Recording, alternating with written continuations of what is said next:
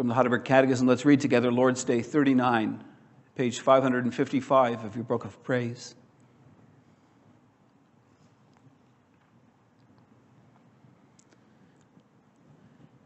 What does God require in the fifth commandment? That I show honor, love, and faithfulness to my father and mother and to all those in authority over me. Submit myself with due obedience to their good instruction and discipline, and also have patience with their weaknesses and shortcomings, since it is God's will to govern us by their hand.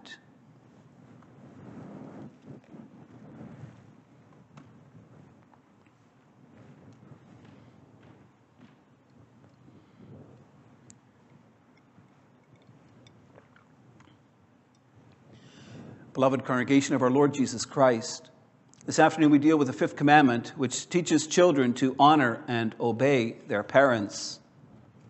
For children and young people, this is probably one of the least liked commandments. The general commandment to honor your father and mother is okay. But once we learn that this requires us to obey our parents and to submit to them, we struggle.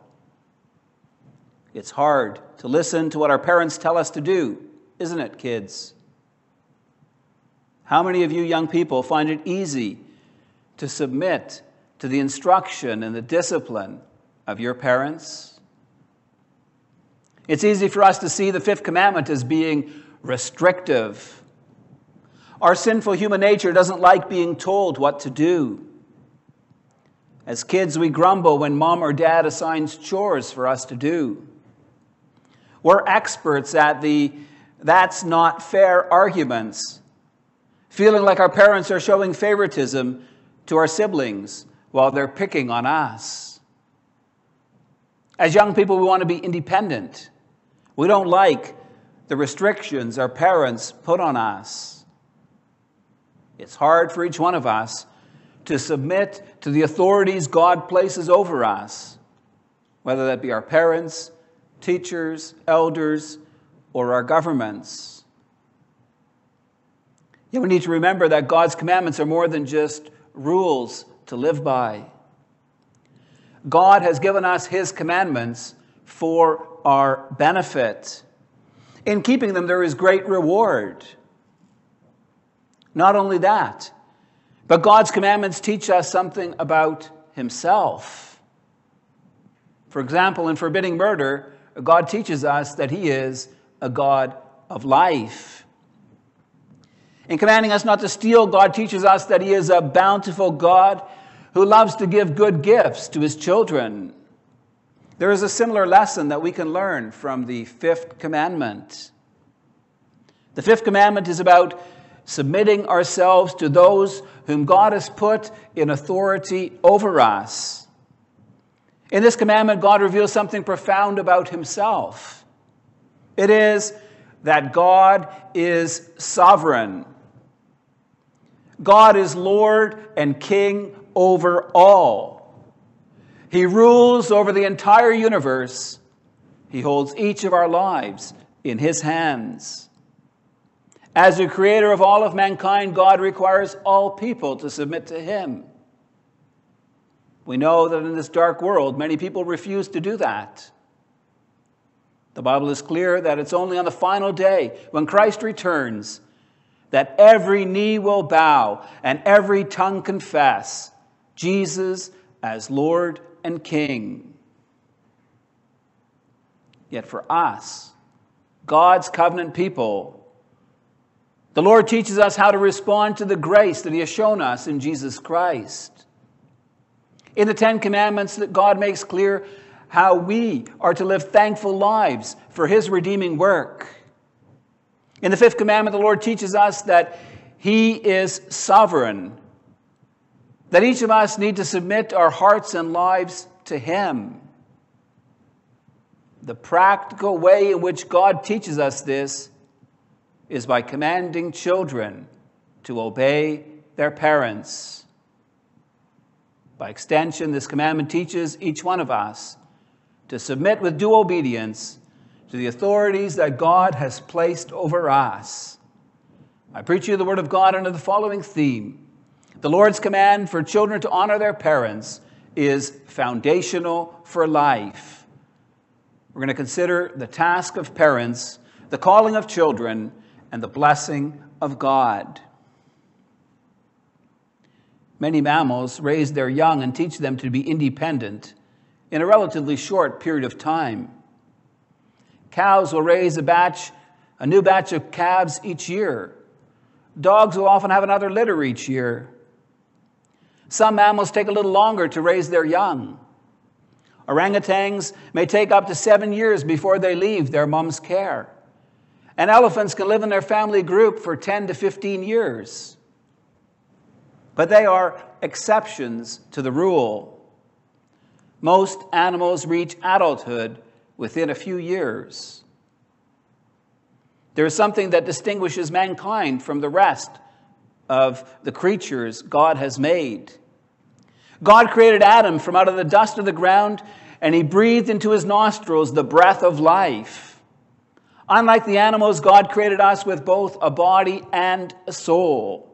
We are both material and spiritual beings. God made us in his image, in his likeness. We were created good, righteous, and holy, like God is. We were given the charge to rule over the rest of all God's creatures. Animals have been created with certain innate abilities. In many cases, their parents also provide care and protection and teach them how to be independent. Yet with human beings, this is raised to a completely different level. Children are physically dependent on their parents. They rely on them to provide food and drink, shelter and clothing. But children need much more than that. They need instruction and discipline to develop the gifts that God has given them. They need love and care in order to thrive and to succeed in life. You see, beloved, we're very different from all the other creatures that God has made.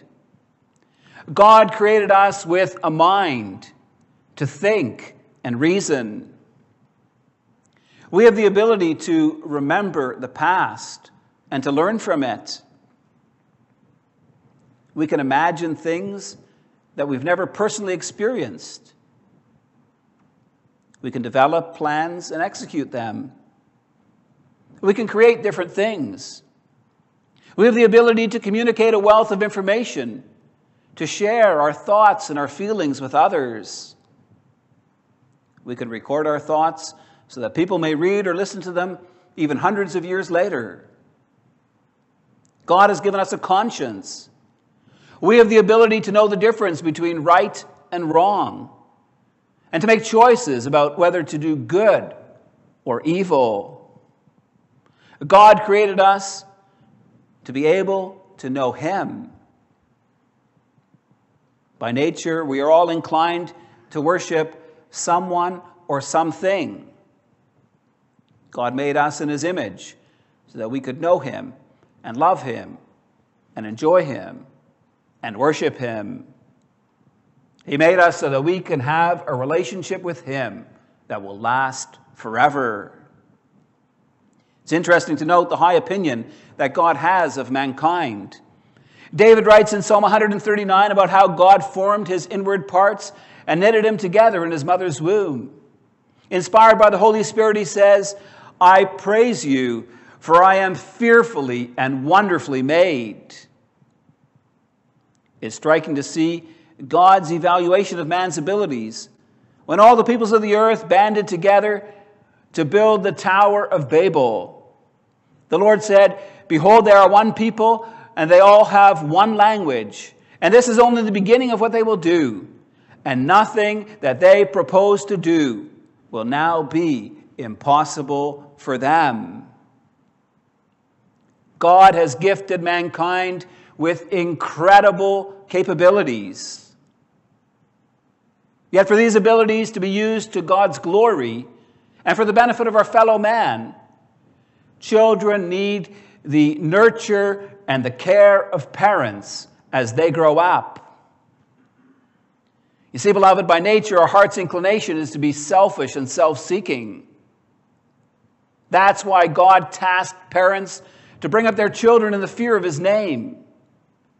Children need to learn the right perspective on life in order for them to develop and to use their God given talents. It is striking to see how, right from the beginning of his relationship with them, God commanded the Israelites to teach their children about him. After Israel had languished in Egypt for 400 years, the Lord came to their aid to deliver them from the slavery of Pharaoh. As God rescued his people from bondage, he taught them about who he was. At the same time, he tasked them to pass on what they learned to their children. Before the Lord sent the eighth plague on the Egyptians, he spoke these words to Moses. He said, Go into Pharaoh, for I've hardened his heart and the heart of his servants, that I may show these signs of mine among them, and that you may tell in the hearing of your son and of your grandson how I have dealt harshly with the Egyptians, and what signs I've done among them, that you may know that I am the Lord. Note how God hardened Pharaoh's heart. So Moses and all the Israelite parents would have opportunity to tell their children about the wondrous way in, God, in which God showed forth his power, in which he delivered them from slavery. We see something similar in Exodus 12. On the night of the Passover, the Lord told the people to slaughter a lamb, to spread its blood on the door frames of their homes. God commanded the Israelites to repeat this ritual each year when they came to the promised land. Do you know why they were commanded to do that? It was so that when their children asked, What do you mean by this service? parents would have the opportunity to explain. They could speak about how God punished the Egyptians for killing the baby boys of the Israelites by drowning them in the Nile. God's final plague on Egypt was the killing of all the firstborn of man and beast in Egypt. Yet the marvelous thing was that by putting blood on the frames of their doorposts, the angel of death passed over the Israelite homes. He did not kill God's firstborn of the man and of the animals. The Passover feast gave parents an opportunity to tell their children about the mighty deeds of salvation. This afternoon, we read together from Exodus 13. In this passage, the Lord commands his people to observe the feast of unleavened bread. For seven days they were required to purge all yeast from their homes, to eat bread made without rising. Now, naturally, children would ask about why they had to eat this hard and lumpy bread. And parents could explain about how they left Egypt in haste. They did not have time to allow their bread to rise. It was another opportunity to speak of God's mighty works of deliverance to train their children to know and to love God. Exodus 13 also speaks about the consecration of the firstborn of both man and animal to the Lord. Because the Lord had spared Israel's firstborn, throughout their generations, the Israelites were commanded to dedicate their firstborn sons and animals to God. And when their children asked for an explanation, their parents were to tell them about how God brought about their final deliverance from Egypt by killing Pharaoh and all his people's firstborn. In response to God's goodness, they now devoted their firstborn to God. The animals were to be sacrificed as offerings. Sons were to serve at the tabernacle or temple. In later years, when the Lord appointed the tribe of Levi as priests and temple servants, Parents were required to pay money to redeem their firstborn from this service. Just like the Israelites of long ago, we as parents have the task of raising our children in the fear of the Lord. In Ephesians 6, Paul commands us to bring them up in the discipline and instruction of the Lord.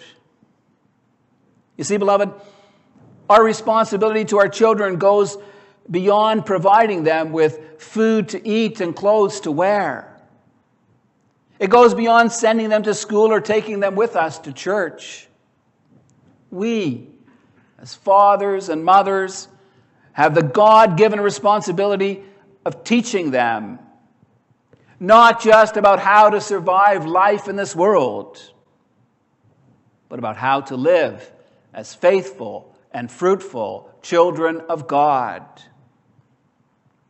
One of the ways that we do that is by making the Bible an open book in our homes, by reading from it at meal times and having discussions about it. Yet the Bible needs to be more than a dry and dusty book that comes out periodically but has no connection to daily life. Through it, we need to teach our children about the mighty deeds of God. We celebrate our Christian feast days. Do we explain to our children what Christmas and Easter and Ascension Day and Pentecost are all about? Do we take the time to tell our children why we celebrate the Lord's Supper?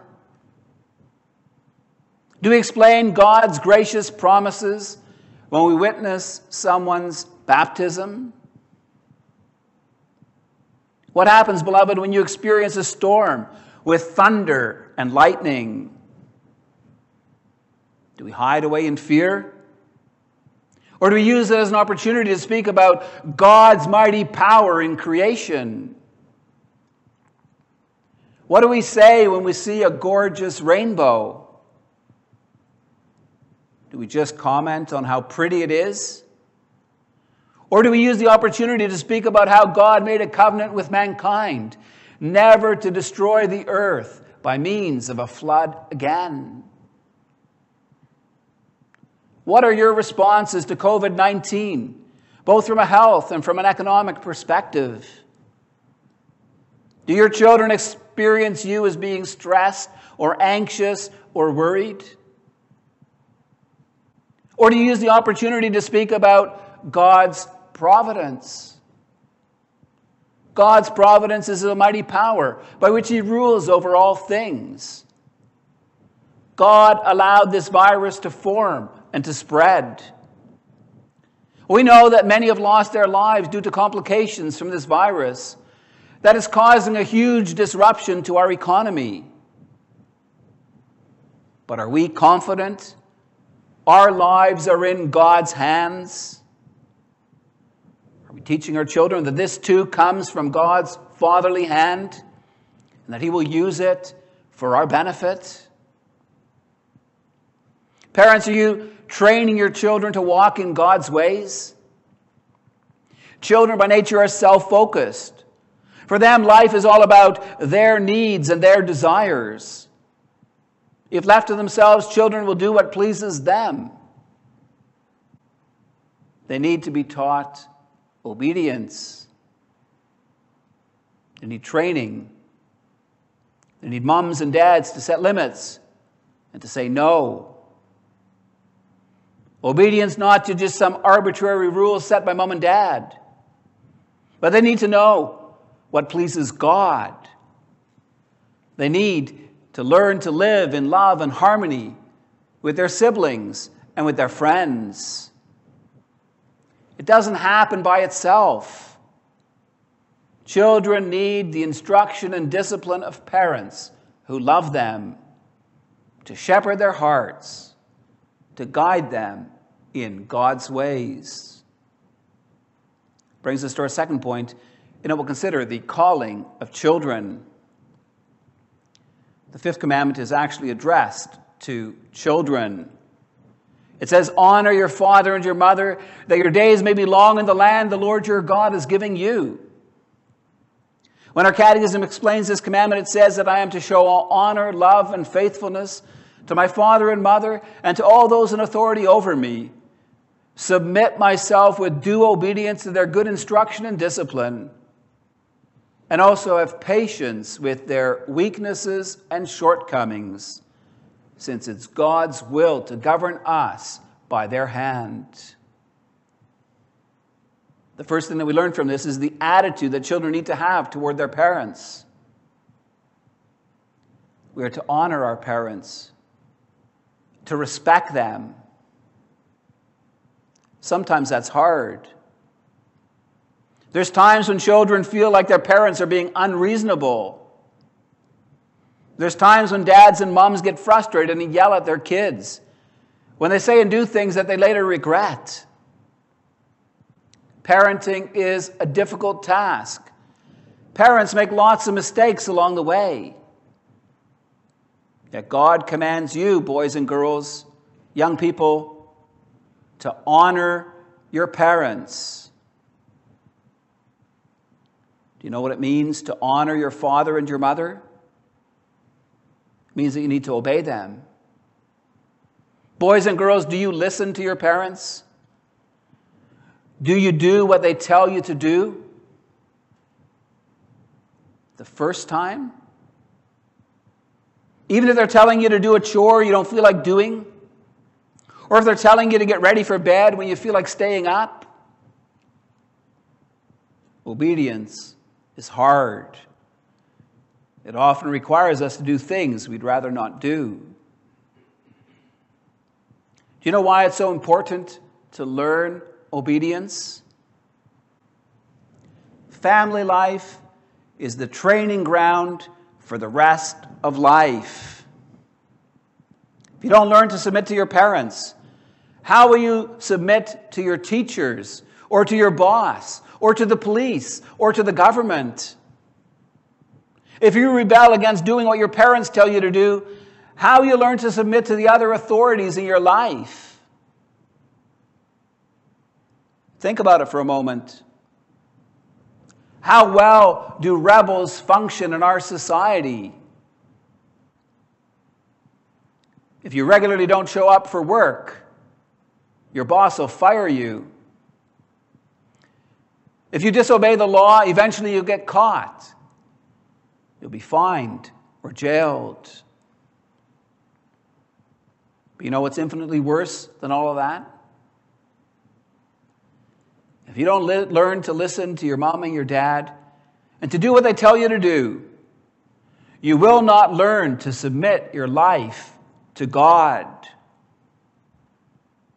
Learning to honor and obey our parents is foundational for life. For God uses them to teach us to submit our hearts and our lives to Him. God is the ultimate authority. He is the one who gives authority to parents, to teachers, to elders, and to government officials. But ultimately, God is sovereign. He rules over all. The Father has given His Son, Jesus Christ, the honored position of being Lord of lords and King of kings. One day, every person who ever lived will bow the knee and will acknowledge Jesus Christ as King. Beloved, your Savior knows how hard it can be to submit to the authority of another. When Jesus was a boy, he was misunderstood by his parents. They scolded him for remaining in Jerusalem after the feast. Yet Luke tells us that Jesus was submissive to them. Jesus came into this world to do the will of his heavenly Father. He knew that that involved much suffering that would end in his crucifixion. Jesus struggled with that so much that he sweat blood while praying in the Garden of Gethsemane. Hebrews 5, verse 8 teaches us that although he was a son, he learned obedience through what he suffered. Boys and girls, young people, the Bible teaches us that we are to submit ourselves with due obedience to those whom God has put in authority over us.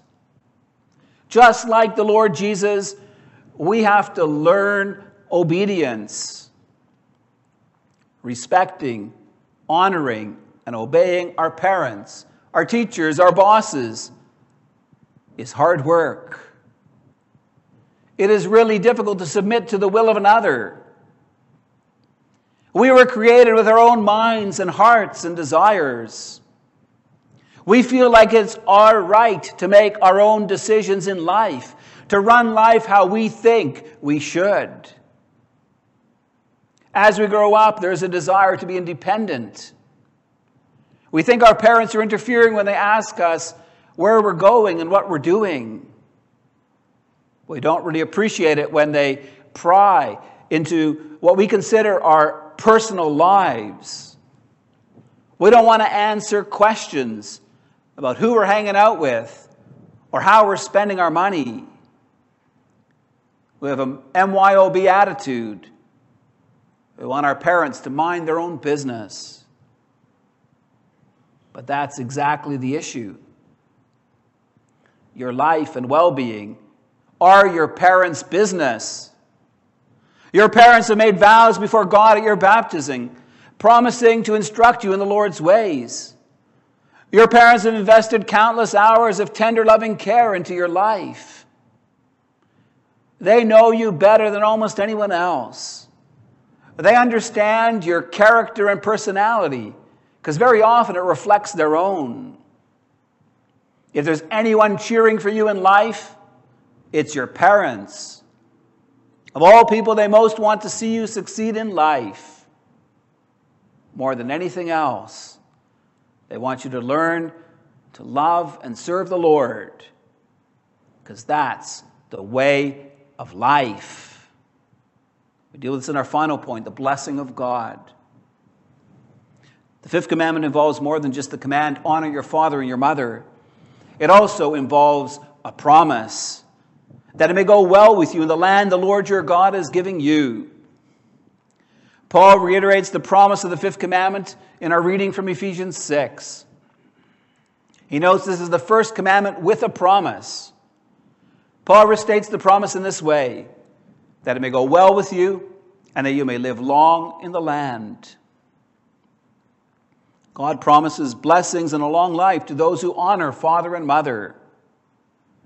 Why? What's the connection? Well, there's a close link between obedience to authority and a good life, and rebellion and death. It's not really all that hard to understand. Law abiding citizens don't need to be afraid of the police. But those involved in a life of crime are always looking over their shoulder, wondering if they're going to get caught. This applies all the more in our relationship with the Lord. Remember the prologue to the Ten Commandments. The Lord says, I am the Lord your God who brought you out of the land of Egypt, out of the house of slavery. In Jesus Christ, God has delivered us from our sins and from the mastery of Satan. He wants us to live in the freedom that He has provided for us. That's why God gives us the Ten Commandments.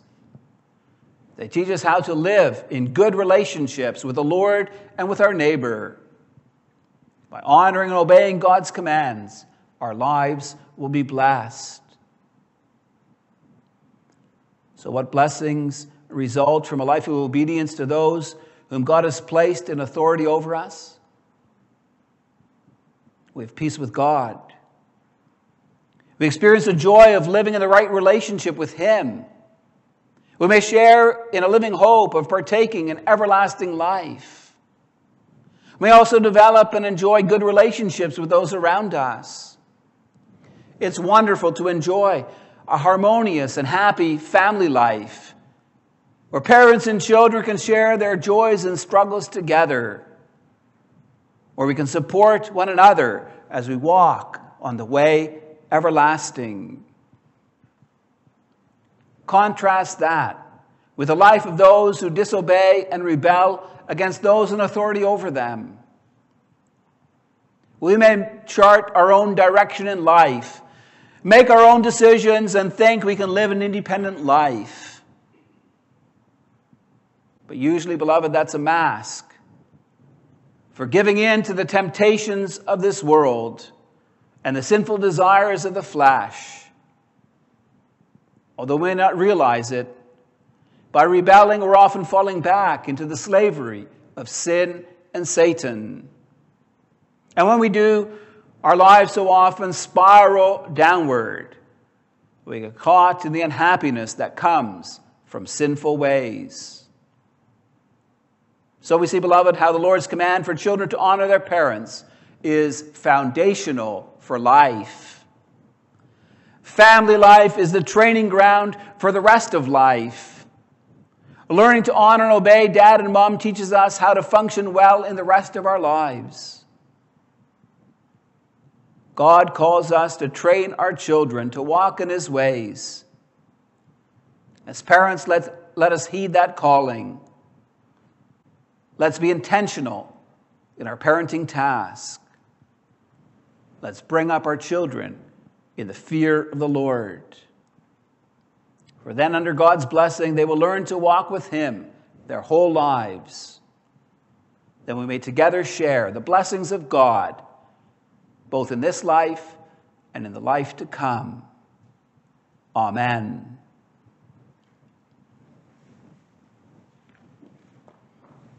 In response to the gospel message, let's rise and sing together from Psalm 128.